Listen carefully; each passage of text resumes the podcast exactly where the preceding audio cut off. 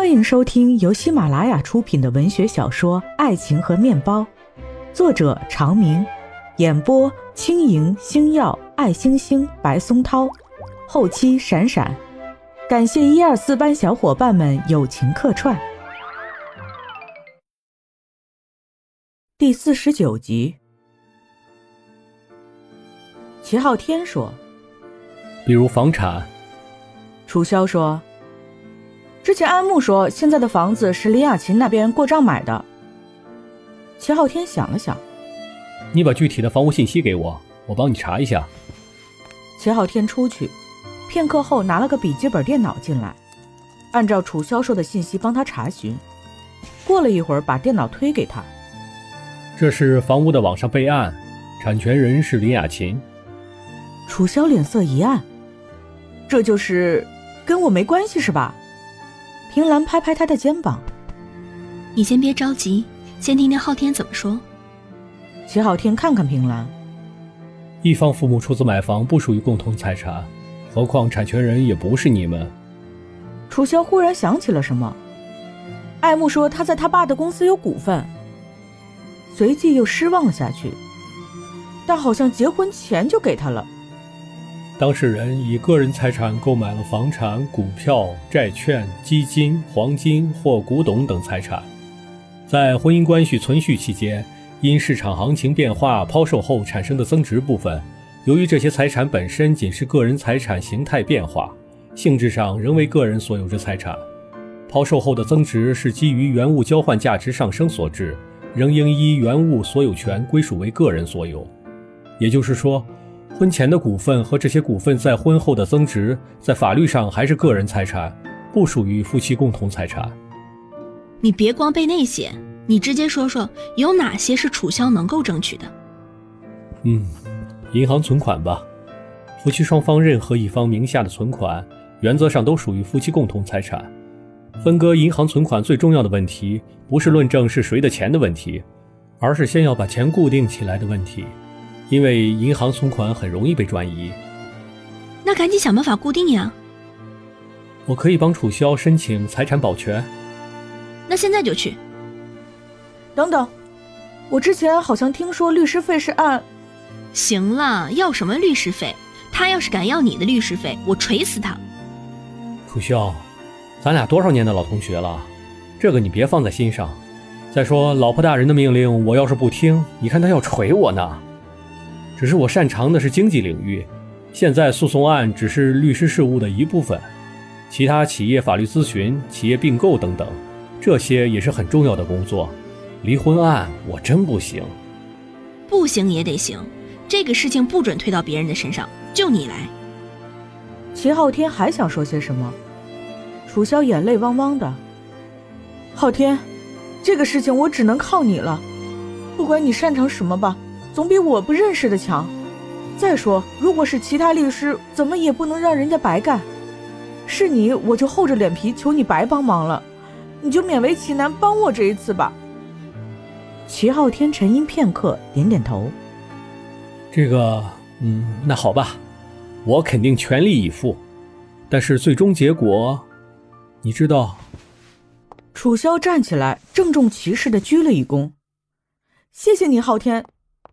平兰赶紧扶起他，别这样，你这是干嘛？楚萧，你可折煞我了。那我就先回去，后面的事儿全拜托你了。秦昊天赶紧说：“都这个点儿了，一起吃中午饭吧。”我现在也吃不下，不知道以后能不能看见艾雅和艾希了。我还是回去，趁着多陪陪孩子。你别这么说，我们尽力争取。楚萧又一次眼泪汪起来。我没有想到，爱慕他做的这么绝，明明是他对不起我，现在倒反咬一口。那我也不吃饭了，我送楚萧回去。不用不用，我没事，我一个人能行。楚萧坚持一个人走了。齐昊天搂住平兰的肩膀，走吧。难得老婆大人来视察工作，我得照顾好。平兰打了他一下。都什么时候了，还没有正经？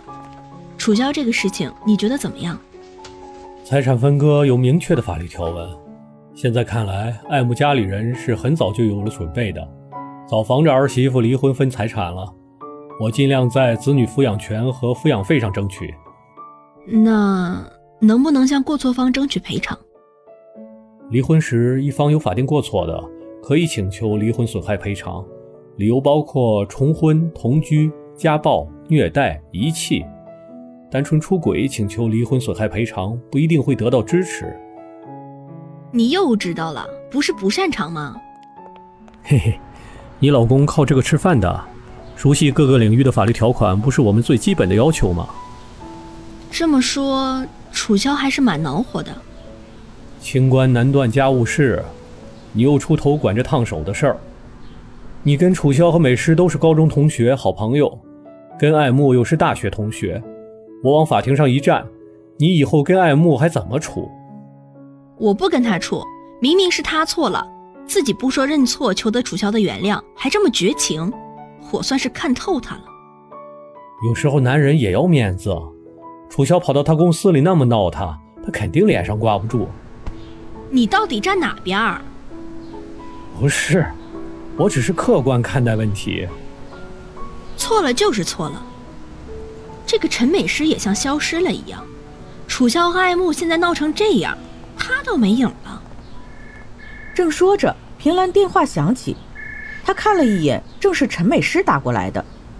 平兰接起电话，听到陈美诗说：“平兰。”平兰没有好气的：“楚萧和艾莫闹离婚，你知道吧？都要上法庭了，你知道吧？”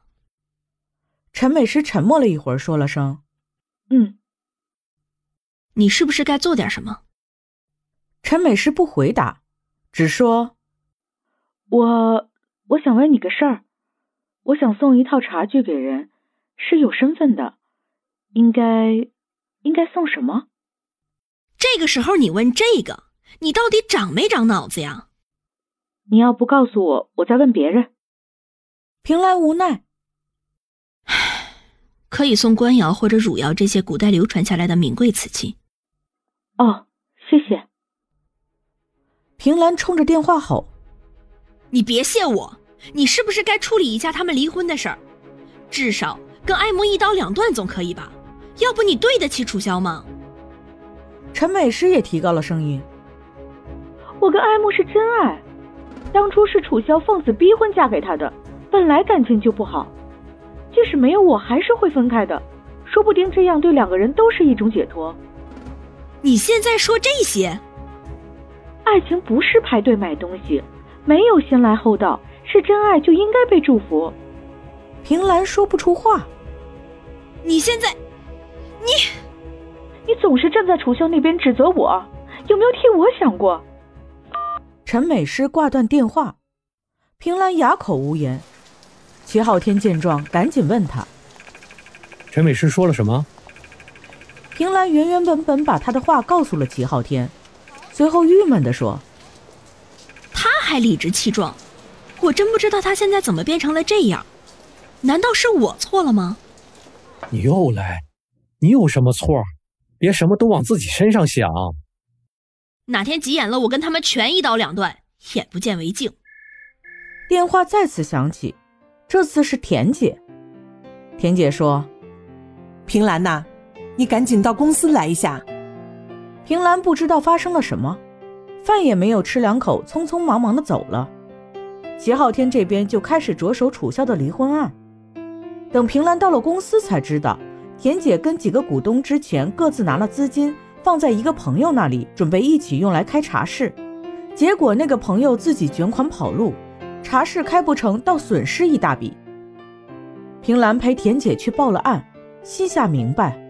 酒店改茶没有做成，现在茶室也没有开始就被迫中断，他在公司的意义就不是很大了。过了几天，平兰主动提出辞职，再一次离开了。